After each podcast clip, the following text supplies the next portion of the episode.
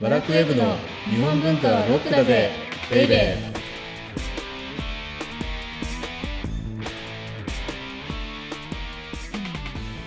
こんにちは。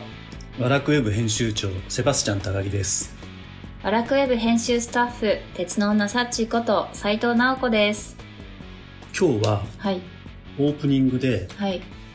なんか最近やっぱりリモートワークが多いので、うん読書量が増えた。うん、ああ、そうですね。移動時間もね。うん移動時間もね。ないからうんで、サッチーはど私んな本が読ん、でるのあの、鎌倉時代くらいに書かれた、問わず語りってあいうー日記文学を実は読んでます。鎌倉のエロ小説。 そうそうそうそものすごい。う。ものすごい。これあのー多分読むとね、はい。古典のうん、見方が変わるよね。あ、いや、本当そうですね。うんうんだって鎌倉時代に生きた一人の女性が、はい、奔放な性に関して、はい。もう、なんていうの赤裸々に。赤 裸々に書いてるんだよね。そうですね。前半部分は本当そうで。うんまあ、その後ちょっと出家して、ああ、そうなんだ。そうそうそうそうあの自分がお世話になってた人のことを思いながら旅をするんですけれども、いや、本当あの、最近僕もね、あの、平安の日記文学にすごくハマってて、はいいや、面白いよね。うん例えば何僕はね、さらしな日記が大好き。あそうなんですか、うんへえあの、平安のこじらせ系日記文学。こじらせ系、あの、今、 はい現代人がこんなの書いたっていうふうに読んでもすごく面白い。あへえそうなんですね、うんだからはいちょっとだから、我々って古典に関して偏見があるじゃない。うんうんうんそうですねな結んか構昔の人がねうん、そうそうそうそう書いはいサッチー曰く高尚なものっていう印象があるんだけれども、はいはい全然そうじゃないと。うん結構共感するところもたくさんありますしねねうんということで、はいこの番組はサッチーのような日本文化は高尚なものという先入観に支配されている人々を解放し、日本文化の民主化を進めるという崇高な目的のもとお送りしています。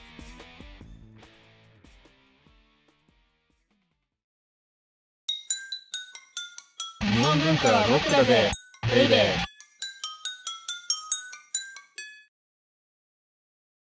いよいよ、当番組の源氏物語も最終回を迎えました。はい、で最終回にしてう、ん、ようやく物語の主役ともいえる女性たちの話に入ると。はいなのですが、その前に恒例のサッチーによる前回のおさらいがお願いします。はい。前回は、えー、源氏物語の構成の話で、えっと、まず3つのドラマである恋愛、政治、歴史が複雑に絡み合って構成されているとドラマのジャンルが3つあると。はい。はいで、そのバックにうはん3つのテーマであうんる、えー3つの身代わうんりうんと、5つの密通と、3つの死別が流れているっていう。だからオペラのオーケストラみたいに、うんその音楽、はい。 3つのテーマが流れ続けてると。はい。で、で、このドラマとテーマが、紫式部のリアルな設定、豊富な知識、美しい文章によって第一条の切り壺に描かれていて、それがその後のね、条でも形を変えて繰り返されているっていう話でした。的確な振り返りのような気がします。ありがとうございました。で、はい。今回のテーマは、はい、じゃじゃん。女たちのララバイ、源氏物語紫伝説です。しつこいんですが、はい。源氏物語の構成をうん。もう一回振り返る必要があるんですよ。おー、はい。こう、しつこく中身に入る前にね。うんうん、はい。で、はい。源氏物語ってうん。 54条あるんだけど、はい。大きく分けるとうん。 3つに分かれる。はい、三つ。はい。一つは。うん。第1部は、前回解説したうん。 1条の切り壺から始まる33条ね。はい。だから54のうちはい、 33条は第1部なんです。うーん、もう半分以上はそ。う。はい。なんだけど、いろんな説があるんだけれども、はい。この1部の33条っていうのはさらに2つに分かれていて、はい。これは時系列で分かれてるんではなくて、はい。物語の内容で分かれてるのね。うーん、はい。で、一つが、はい。紫の上、光源氏のまあ制裁格おー。はい。の女性を主要登場人物とする17条。はい。もう一つが、はい。玉数だってわかるあー、ああの、夕顔のうんうんうん娘はいで地方に流されちゃっあ、うん。ていったけど、戻ってきた人ね。た。はい。で、光源氏がお世話していた女性うん。を中心人物に据えた16条があって、うんうんそれがね、挟み込まれてるの。うん紫の上系の17条に。あ、じゃあもう一条から順番にずっと書かれたわけじゃないってことうんすか、そう。ね、前回も話したんだけれども、はいはい。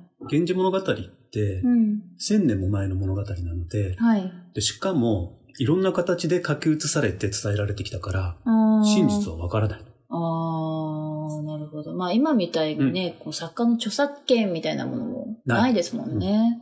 なので、はい。紫式部が書いたものを、うんまあ、いろんな人が書き写したし、はい。おそらく書き写す過程で勝手に変えちゃったりもしたのね。ああ、なるほど。でもその後、源氏物語って、はいものすごく研究されていて、はい。で、説としてうん今有力視されているのが、うん。紫の上を中心人物として配した17条。うんうん。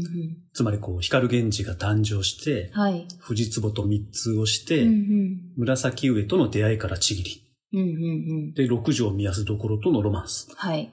住まいの流浪と復活っていうものがあると。うんうんうんうん。それがまず書かれて、はい。それから光源氏おっさん化が甚だしいうん。玉かずら系の16条が書かれて、はい。で、後の人がうんうん時系列的に33条を排したんじゃないかなっていう説がある。うんなるほど。で、それが第一部っていうこそとうそうそうですよね。なんかこう聞くと、やはりこう紫の上系の17条っていうので、うん私たちが知ってる主要な物語を語られている感じですね。そうそう。だから、大和脇先生のうん。朝木夢見しという、はいね名作の漫画がありましたけれども、ありますねはいあれも紫の上を中心人物に据えていると。うんうんだから、源氏物語って、うん。うん。紫ゆかりの物語ってよく言われるんだけれども、はい。これどういうことかっていうと、うん。紫の上が中心なんだっていうこうとだよね。ーん、あなるほど。うんで、えっと、じゃあ続きの第2部っていうのは、女三宮が光源氏の制裁となる話から始まりますよね。そうそう、33条終わって、うん。で、その後ね、うーん。作家というか作者の紫式部うに、ん。どんな心境の変化があったのかわからないんだけれども、はい。もう意地悪すぎる。うんだって、紫の上って、はい。光源氏の妻として、はい。絶頂を極めていた、うん。まあ30歳ぐらいかな、ちょっとかな、うんそこに最大の試練が訪れるよね。うん第2部うで。んそれが何かっていうと、14、5歳のはい女三宮が、はい。皇族からはい光源氏の妻として降下してくると。うん。うん。はい。しかも、女三宮は、はい。先帝である朱雀院の娘。うん前うのん天皇である朱雀院の娘。はいはい。でしかも、これも重要なポイントなんですけれども、はい。光源氏にとってうん。永遠の憧れであるはい藤壺の名だと。だからうん、若くて身分が高くて、初恋の女性の名がうんお嫁さんに来たと。うーん、まあなんかつ、お父さんの身分がそんなに高くなかった紫の上がどんな心境だったのかね、ちょっと想像すると心がやっぱ痛みますね。サッチの心がね。はい、私の心が痛みます。想うん像想像すると。はい。でもこの第2部では、女三宮と光源氏が結婚するよね。はい。で、その後、まあ、新郎がたたって、うーん。病に倒れた紫の上が、はい。六条宮安どころの怨霊にたたられる話。はい。うんで、その後うん。う、ん。紫の上の死。はい。光源氏のかつてのライバル、うん。東の中将の息子、うん柏木と、うん。女三宮の密通と出産が語られる第二部だと。うーん。なんかそう考えると第一部と打って変わってこう暗い雰囲気になりますね。紫式部がはい作家として成熟したっていう話もある。なんか光源氏のスーパーヒーロー話じゃなくて、はい。うん第二部になるとうん。、はい。主役は主役だけれども光源氏もうん。登場人物の一人になっていって、はい。こう平安時代、うん。まあ、中期の空気っていうか、うん。無常感であるとかう、ん。因果応報が物語を支配していくと。うーん、なるほど。で、えっと、第3部は、光源氏がこの世を去った後、世代で言うと孫たちが宇治で群像劇を繰り広げるっていう宇治十条ですよね。だから、54条ではい。約70年ぐらい描かれてる。うーん、なんかいつも同じ感想ですけど、うんやっぱスケールが大きすぎて、ほんとすごいですね。で、普通、うん。これだけスケールが大きいと、はい。物語の構成ってしっちゃかめっちゃかになるよね。うんうんうんまあ、サッチなんてこれいつもしっちゃかめっちゃかになってるじ ゃん。そうですね。はい。なんだけれども、はいこの物語には柱があって、はい。でその柱が何かというと、はい。 10歳で光源氏に見染められて、うん43歳で死ぬまで33年間、はい。光源氏と共に物語の中心であり続けた紫の絵だと。うーんだか、ら、もしかすると、はい。源氏物語の主人公は、うん光源氏ではなくて、紫の上だったんじゃないかと。うーん。でサッチーを紫の上って、どんな印象、うんなんか私は発酵の人、あうの、ん幸薄めな発酵の人人ねうんっていうイメージで、うんなんかまあ、幼くしてまあお母さんが亡くなってるじゃないですか。で、まあ、おばあさんのところで育てられてたところを、光源氏に見染められて、無理やりされちゃってね、それそうで。そうそうそう、14歳ぐらいの時にね。で、制裁閣にはなって、うんうん映画は極めたけど、うん。うんうんまあ、光源氏のこうね、浮気心おに。ぼろ月夜とか、 そうそうそうそう。あとは、明石の金とかあね。まあそうですね。うんまあそういうのにね、嫉妬に駆られて苦しい思いを抱いたりして、病気になっちゃって、まあそのままその不安感からなくなっちゃ亡うとく。なっちゃうと。浅い。かつ、ものすごく当たり前の感想で、はい逆にびっくりしてる。なんか、源氏物語の登場人物一言解説集みたいなのがあったら、それを読んだような気 分に。じゃあ、え高木さんにとって紫の上ってどんな女性なんですか僕はね、はい。紫の上、うん。源氏物語タイムキーパー説っていうのを唱えてるんです。うーん、タイムキーパーってどういう意味ですかいや、読んで字のごとく。えあの、はいテレビとかのほら、制作現場にいる、時間計る人いるでしあーょまあはい、はい。うんうんタイムキーパーってね。はい。なので、紫の上はう、ん。源氏物語というドラマにおいて、はい。時間を計る人なんですよ。うーんだって、はい。 10歳の時に、18歳の光源氏と出会って、はい。 14歳で妻になって、はい。源氏が妻に流されている時は家を守って、うんうん、そうですね。 43歳で亡くなって、はい源氏物語って2部が終わりますよね。うんうん、はい。約30年間、うん紫の上が源氏物語の時計だったと。うーん、なるほど。まあ、光源氏の栄枯盛衰を描くのに、彼女が重要な役割を果たしてたってことですそうよね。。だから、うん。紫式部って、はい。紫の上に子供を授けることしないでしょ。ああ、しないですね。はい。うんで、正妻格っていう立場を与えて、はい光源氏のそばにずっといさせたんですよ。だから子供の方に寄りかかることもなく、うん。はい。常に光源氏と一緒にいたうんうのんがあーはい。紫の上であって、はい。で、紫の上がドシッとしてるから、うんうんこのタイムキーパー役うん。がいなければ、うん光源氏があちこちあちこちあちこちあちこちって戻る場所がないのね。ああ。だからさっき言ったように、はい。紫の上なくしては、はいこの長大な物語はうん成立していなかったかも。うーん、なるほど。なんかさっきも言ったように、紫の上って私にとっては発酵の人みたいうんうなしかイメージなかったので、彼女がそんなに重要な役割を担っていたなんて思ってもみませんでした。多分、はい。物語の見方がはい。すごくステレオタイプ的になってるんですよね。うーん。あの、源氏物語って。はい、はい。それってやっぱりこの朝木夢見氏の影響も大きいと思うんだけれども、はい。ずっとこの番組で言ってきたように、うん。源氏物語イコールうん恋物語とか、うんうんうんうん。ラブロマンス。スはい。そういうイメージありますね。だったよねうん。なんだけどそうじゃなくて、うん源氏物語は恋物語であると同時に、はい。政治の物語であり、うん。歴史の物語である。うん。うん。じゃあそれを書き上げる上で、うん。その女性たちがうんどういう役割を担っていたか。その構成上ねはい。うんうん。そういうふうに見ていくと、源氏物語ってうんものすごさがより伝わってくる。ただの本当に恋物語じゃないから。うーん、なるほど。で、はい。紫の上だけじゃなくて、はい。これから登場するというか、あの、源氏物語に登場する女性たちって、はい。それぞれ物語上重要な役割を担っているのね。っうん、うん、うん。ていうのを後半では見ていこうと。はい。わかりました。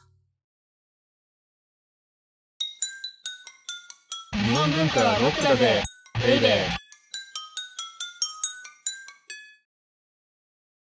はい。じゃあ、紫の上に続いては、はい。源氏物語をいろんな意味でスリリングなものにしたうん。六条見やすところです。おー。で、ちょっと前、2、3回前だっけはい、そうですねね。。ちょっと。と前に解説した、源氏物語男と女、うんいきなり名場面集では、はい。 6条目安どころが上位を独占しました。うんうん、そうですね。1位が、六条の宮安どころが娘と一緒に伊勢に下るということで、光源氏と永遠の別れをね、こうこれは迎ね、えるシーン美しいですよね。いね。やー、本当に。紫式部がうん。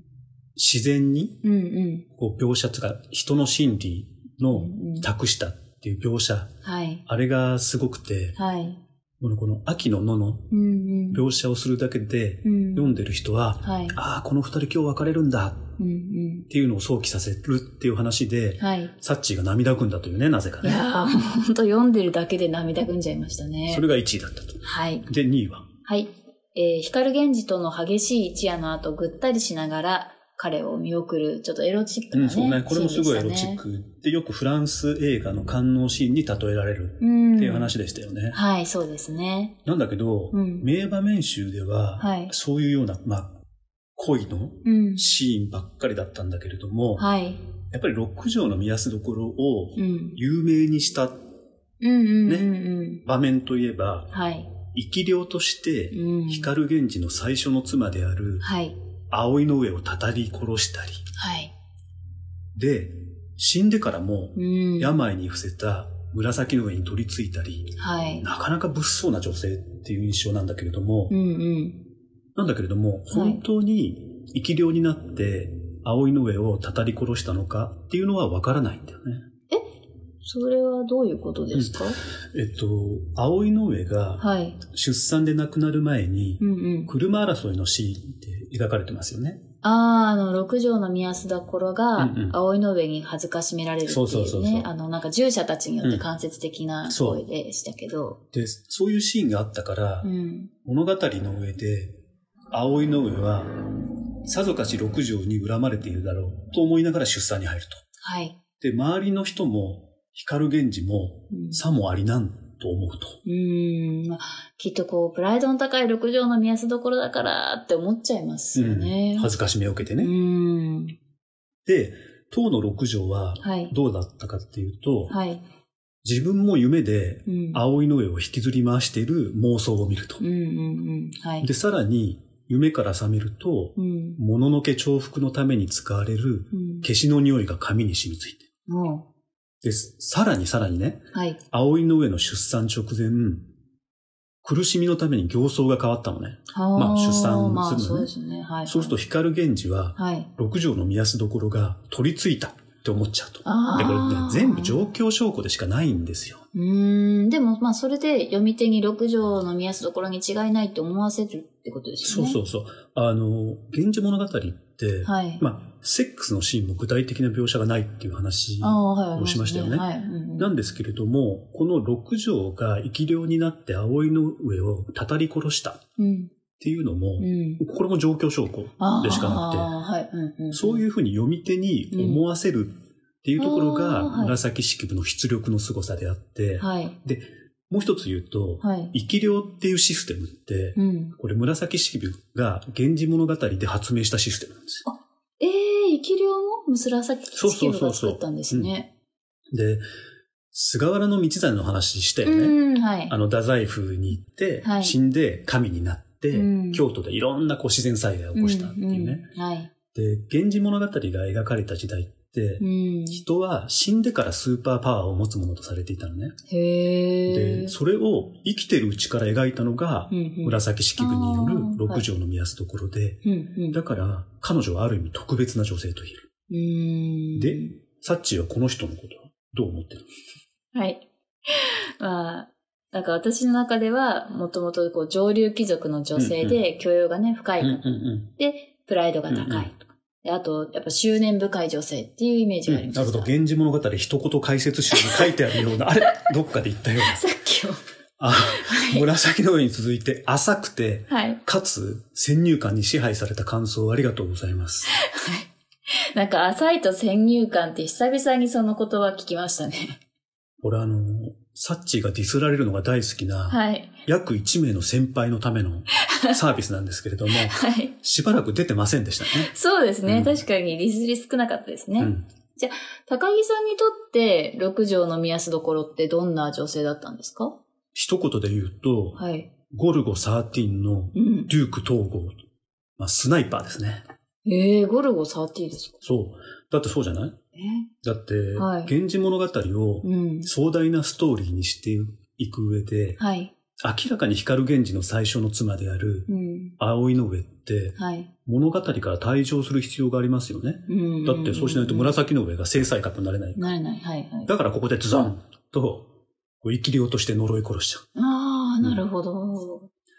で、さらに、はい。物語をそろそろ終わらせるってなった時に、はい。さっき言ったように紫の上に取り付いたり、うんうん。女三宮に取り付いたりして、うん。話をこう一気に進めるね。うん。うん。だからいろんな人が困った時に、うん。デューク統合に狙撃を依頼するように、はい。こう、紫式部も困ったら、うん。六条の見やすところに取り付きを依頼する。もうめちゃくちゃスナイパー。ああ、なるほど、うんそんな見方したことありませんでした。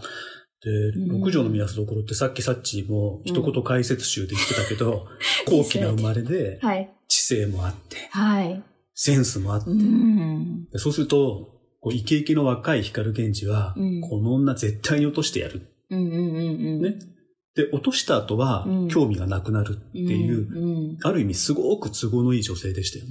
うん。うんまあ、プライドも高いから、あんまり自分からはね、しつこくそうそうそうこそううしない、うんできないしね。でも、うん。六条の見やすどころって、うん。光源氏にとってだけでなくて、はい。物語の作者である紫式部にとっても非常に都合のいい女性だった。うん、なんか物語のスパイスにもなるし、影の進行役にもなってるってことですね。ん。えーでもなんかそう考えると、やっぱり六条の見やすどころがかわいそうになってきました。まあ、物語の主人公とね、うん作者に都合のいい女扱いされたらね、ほんとかわいそうだよね。うん。あでも、ここまでまとめると、六条の見やすところは、源氏物語におけるスナイパうんうん。ーで、紫式部にとっても都合のいい女だと。いやー、こんな見方、うん、全然思ったことなかったです。ね。うん。なので、サッチーの源氏物語に登場する女性に関しての先入観が、はい。コッパみじんに壊れたところで、うん、最後の女性の登場です。あ、はい。誰でしょじゃじゃん。あいつもの逆だ。う そうですね。じゃじゃん。明石の君です。へー、で彼女って、はい。全中流階級の女性の希望の星ですよね。うん、なんか私の中では、でも中流階級で自分の立場をこう常にね、売れ、うんうんちょっとね、ひ売れて、引き、一歩引いて、うん。でも光源氏のことを一途に愛して、うん光源氏にもこう愛された女性ってイメージがあります。光源氏って、うん。明石の君って愛してないんじゃないうーん、そうなのかないなや、んかこれね、あの、はい当時って、はい。上流と中流の壁ってう、ん。もう、めちゃめちゃ高くて、うん。これを超えて愛し合うっていうのは、うん。もう相当なファンタジーだよ。そうなんですね。うんなんか、うーん。なんかでも、和歌をこうね、ちょっとうんうん。い愛おしいよ、みたいな。や、誰にでも送るけど。だって、うつせみにだって送ってくる。まあ そうですもう ね。礼儀だから、愛おしいって和歌を送るのは。そっうか。ん。だってこう、古今和歌集とか読んでてもさ、はいはい、はい。もうみんなに送ってるもん。そうですね。確か前の日にそこら辺で、 なんか何だったっけえーっと、花見してる女性にも、はいはいうんあ美しい、可憐そな、うねみたいなの送るじゃない、だからね、はい。で、光源氏ってう、ん。ちょっと前編を通じて、はい。中流っていうものに対しうんうて、ん少しだけこう、小馬鹿にしてるところがあるんだようーんね。うんうんうんうん。で興味っぽい、そうそう。さっうん。き、中流階級の女性が、はい。光源氏の妃になるのはファンタジーってうんうん。言ったけれどども、はい。これファンタジーをリアルなものにするには、うんはいものすごい設定が必要じゃないああ、そうですね。はい。うんで、確か源氏物語において、に。はい。じゃあどういう設定があったかっていうと、はい。明石の入道、明石の君のお父さうんね、んうん。はい。がうん住吉明神にうん。うん。願掛けをする。神頼み、神頼みです。はい。そしたら、うん。住吉明神がはい。ある日入道にお告げをするのね。はい。うんあなたの娘はうん。うん。国の母になるうんうん。っていうお告げがあったと。はい。なのでそれを信じていたので、うん。明石の君にうん。ものすごく高い教育を施したと。うん。で、結果、は明石の君はどうなったかというと、い。はい。地方に住むはい。頭領の娘なのに、はい。気ぐらいが高いっていうふうに、にだって光源のファーストインプレッションだったでしょはい。うんうんで、うん。はい。そこで何言われたかっていうと、はい。ああ、あの六畳の見やすどころに似てるな、みたいな言われ方したじゃなうんいそうですこれね。愛されてないでしょ、だから。わかんない。私のこう願望が入っちゃ ったのかじゃ中流のね、中中流会議が愛されたい愛されて、愛され願望が入ってしまったと。はい入い、ってしまった。はい。ずれにしても、はい。明石の君って、うん光源氏と結ばれて、はい。子供を産みますよね。はい、そうですね。うん。なんだけれども、うん。自らの身分は高くないので、はい。紫の上の子供として育てられることになったと。そうですね。あの別れのシーンがね、そうですね。切ないんですようん。ここはあの、全源氏物語中、一二を争う切なさで、うんうん。僕はね、はい。六条の見出すどころと、はい。光源氏の別れのシーンが一番なんですけど、はい。こっちを一番に挙げる人もいますね。ああ、そうですか。へえ。だからあ、の、娘と別れるときうんに、うん。ぎっしゃに乗りますうよんね。うん。はい。で、その時に、うん娘が、お母さんも一緒に行こうよ。ああ、はいはいはい。だけど行けないわけですいけよ。ない、そうです、ね。なぜかというと、。紫の上のところに行くところだから。っはい。ていうシーンがね、切なかったですようんね。ね娘のためを思って送り出すところだね。なのですが、はい。最終的には、一番う、ん。源氏物語に登場する女性の中で幸せになったと。はい。というだのはって、娘は天皇家に嫁ぎますよね。そうですね。はい。で、どんどんどんどん子供を産んで、うん。で、その子供たちが順繰りにこう天皇になっていく。うんうんで、そうすると、うん。はい。第3部のう、ん。源氏物語の第3部の宇治十条ではい何が描かれているかっていうと、はい。光源氏の死後、はい。孫たちの世話をするうん明石の君の様子が描かれていると。うんうんでしかもうん。、はい。物語には、はい光源氏の映画っていうのはう、ん。明石の一族のためにあったんだっていうふうに書かれてる。ああ、なるほどね。じゃあ、はい。この明石の君はい。のうん。この源氏物語における役割って何かっていうと、はい。さっき言ったように、うん。中流階級のうん女性たちの、まあ、うん希望というか、そういうのを持たせうんうんる。うんうん。で、これは多分、はい。自身、図量階級の娘であったう、ん。紫式部の願望そのものだったんじゃないかっていうふうに見る人が多いと。ああ、まあね、そそこに明石の君に思いを託して、そう。だから、い主要登場人物の女性の3人のうん。物語における役割をまとめると、はい。紫の上はうん。タイムキキーーパー。パー。はい。六条の見やすどころはスナイパー。はい。そして、明石の君っていうのはう、ん。中流階級の女性たちの希望であったと。うーん。なるほど。という見方ができるんじゃないかなっていうので、あ今回もあ。はい。源氏物語の内容うん。にはあんまり踏み込みませんで したね、最そ終うで回すは。 ね。いやー、でも、女性たちの捉え方が全然変わりましたね。う。そうだよね。他のだから女性たちうん。っていうのも、ん源氏物語においてどういう役割を果たしているのかなっていうふうに見るとね、うんあの、すごく面白い。うんうんうん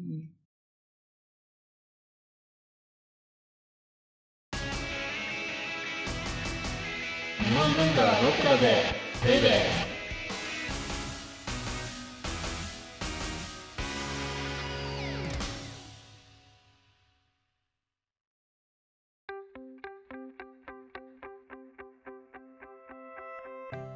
では、源氏物語に登場する女性たちの話が終わりました。うん。はい。男性の話に移りましょおエンディングで。 う。エンディングでね。まあ、男性の話とくればね、やっぱりうんうん女性である、あんまりか男性女性っていうのは言いたくないんだけど、はい。サッチーの好みを聞きたいよね。 たまには。まあ、なんとなく劉知州っていうのは聞いてるんだけど、そうそうそう、リュウチシュ劉すごい知州は源氏物語に出てこないから。そうですね、うんああいうちょっと渋い方好きですけど、うーん。ヒゲ黒なんじゃないのヒゲ黒の大将。あの、 平安時代のなよなよした男性が理想とされているあ中あ、でそうですね。異色だよ。異色です。本当にヒゲ生えてたんだから。唯一のマッチョ。そうですね。かつまあ、一途にね、最終的には。まあ最初でも妻いたんだよ。えーまあ、もともといたけど、うんでも好きになった方を一途に思って、最終で的に。妻と別れるんじゃないだって、捨てるんじゃん。 いいわけ、それ。そういうの一途なのかね。うーん、自分の気持ちに正直。ヒゲ黒が。ヒゲ黒が。でもそういう意味ではみんな正直で、源氏物語に出てくる男って正直っていうか、うーん。なんか女性ほど丹念には書かれないよね。ああ、そうですね。うん。あのうん一人一人の女性は、うんものすごく繊細に書き分けてるのに、うん。男になると、ものすごいです、もうステレオタイ プ。色好みとか確にマッチョとかそうですねうんうんうん硬いそとか。うですねはい。で、誰がいいんだっけヒゲ黒かな。あ、 やっぱり。マッチョだから。マッチョ。ということは、はいえっ、と、サッチに好かれようと思ったら体を鍛えてヒゲを生 やそう。という話っていうことでいいよね。今回のエンディング。はい。はい。じゃあ次回は、そうですね。まあ、源氏物語の世界は本当に離れて、はい。で、僕はもともとこの番組でう、ん。日本美術のことをやろうと。ってね、うん。あの、話を始めたんだけ ど、そうですね。なんかいつの間にか、ずーっとそれちゃってたから、はい。戻ります、日本美術に。お、はい。で、今ね、あの、日本美術といえば、はい。っリンパっていうのがね、ね大人気なんだけれども、はい。リンパって何っていう人も、さうんまあ、サッチもそうかもしれないんだけど、うんうんはい多いと思うので、はい。次回は、リンリンリンパの大冒険おーはい。ということで、はい。お相手は、ワラクウェブ編集長、セバスチャン高木と、ワラクウェブ編集スタッフ、鉄の女サッチこと斉藤直子でした。